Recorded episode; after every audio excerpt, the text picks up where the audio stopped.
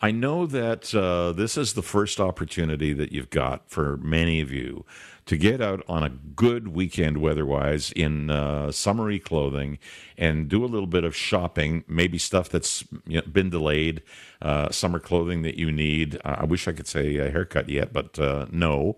Uh, maybe some sports equipment that can be used uh, in, in this beautiful weather that uh, you wanted to get and that you now can.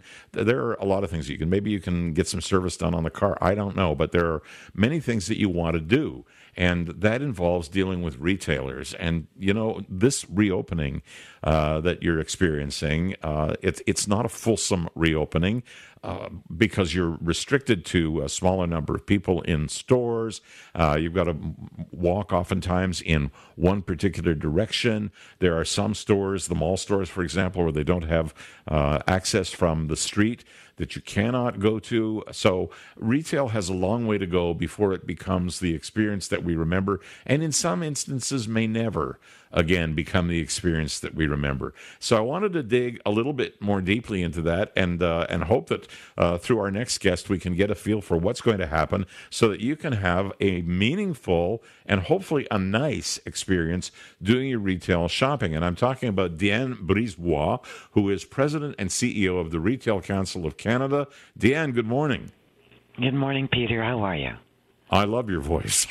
Oh, Are you, you know, in my I've business? Had, I've had that voice forever, so I'm getting used to it now. Okay. Uh, I, I've got to ask you, you there, there's an opening of retail stores uh, on the one hand. On the other hand, uh, you're in the area. You know that uh, it's hardly the kind of opening that the the uh, proprietors of the stores or the owners of the, the businesses would want, and it's probably not the the greatest way for shoppers to be able to do their business, but at least it's something. How, how I know you've put out a monster book, and I've taken a look at it, I've got mm-hmm. close to one hundred fifty pages of instructional on everything from checkout and payment to what kind of equipment you need and delivery. It, it goes, it runs the gamut. How is this best done to make the experience positive for the businesses? In other words, get them back to uh, at least getting some cash flow, if not making things profitable. Uh, and, and how does it work for shoppers? Well, you know, it's it's a, an amazing, and it's it's a question that we're asked often, and even our retailers are asking us, how do I do this in a COVID environment?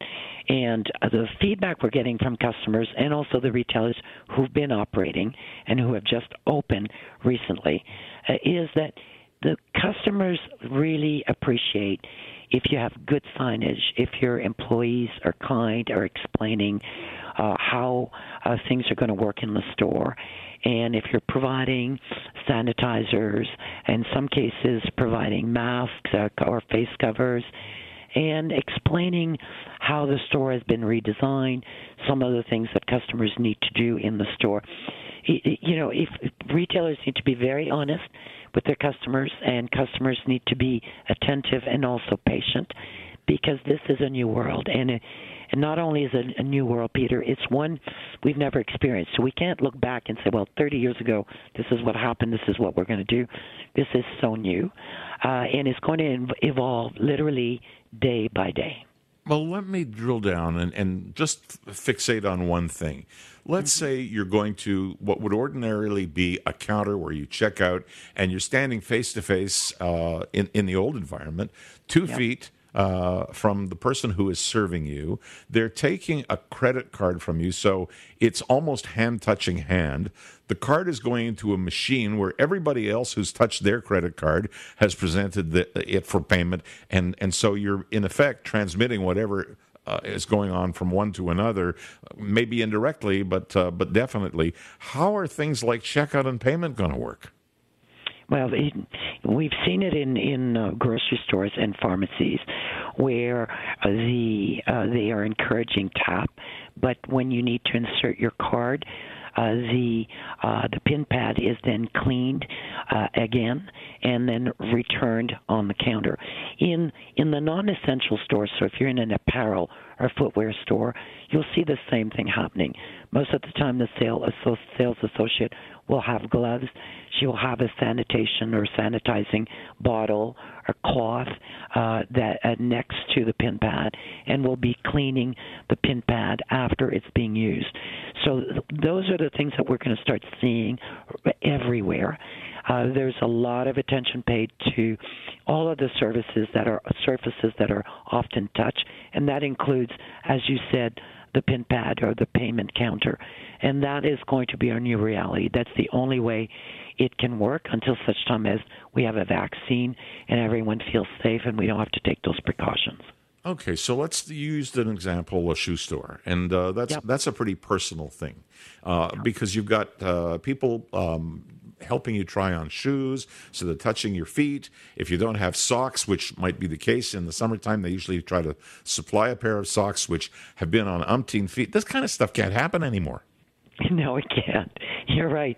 So in our guidelines, and we can't thank uh, the Boston Consulting Group enough for doing all the work with us, There, there are suggestions and guidelines for footwear, as as with uh, also apparel and other. But let's talk about shoes.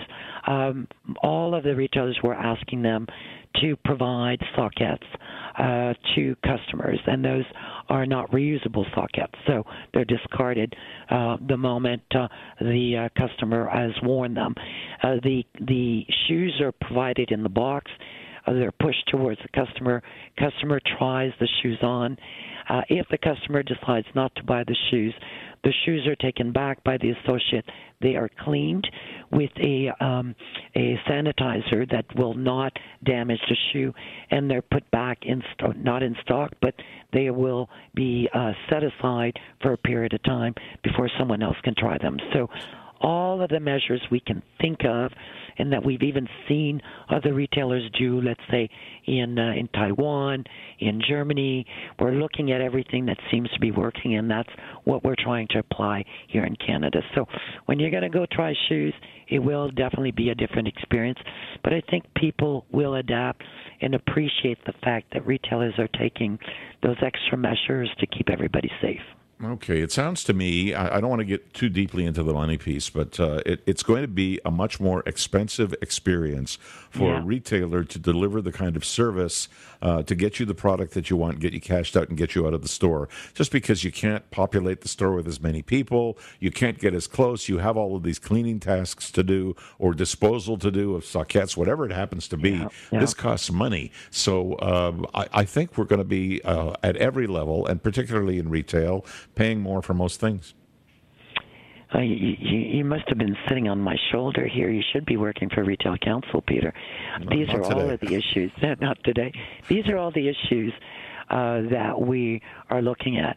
Uh, I can tell you, in speaking to the grocers who've been open since the beginning of this crisis, they've indicated that from now to the end of the year, they will probably combined have spent one point five billion dollars in purchasing P P E, uh, sanitation products, and, and plexiglass. So this is, is going to be expensive, and that's a great concern for the non-essential retailers because, you know, they, they have no more cash. They've been closed. They've not. They've had very few sales. Some of them have had sales with e-commerce, but it doesn't replace brick and mortar, which represents more than eighty percent of all sales.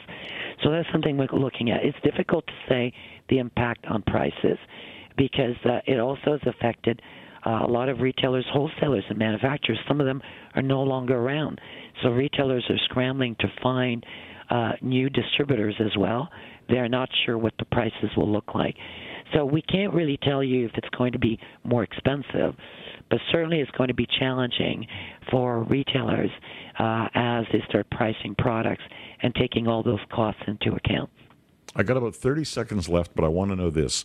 My visits uh, during the past ten weeks to, uh, and they weren't many because I didn't like it, to uh, stores that were open like L C B O and uh, major supermarkets, you know, they had done the, the spacing outside so you can line up. They had put the rent-a-cop outside so they would make sure that the numbers in the store were correct. They had put arrows on the floor to show you what direction to go in. And I saw all kinds of examples of people going the wrong way and saying, excuse yeah. me, uh, lack of wearing Of, of masks, that kind of thing, to the point where I said, to hell with this, I'm not going back. How are you handling that in small stores? Oh, Peter, that is such an issue.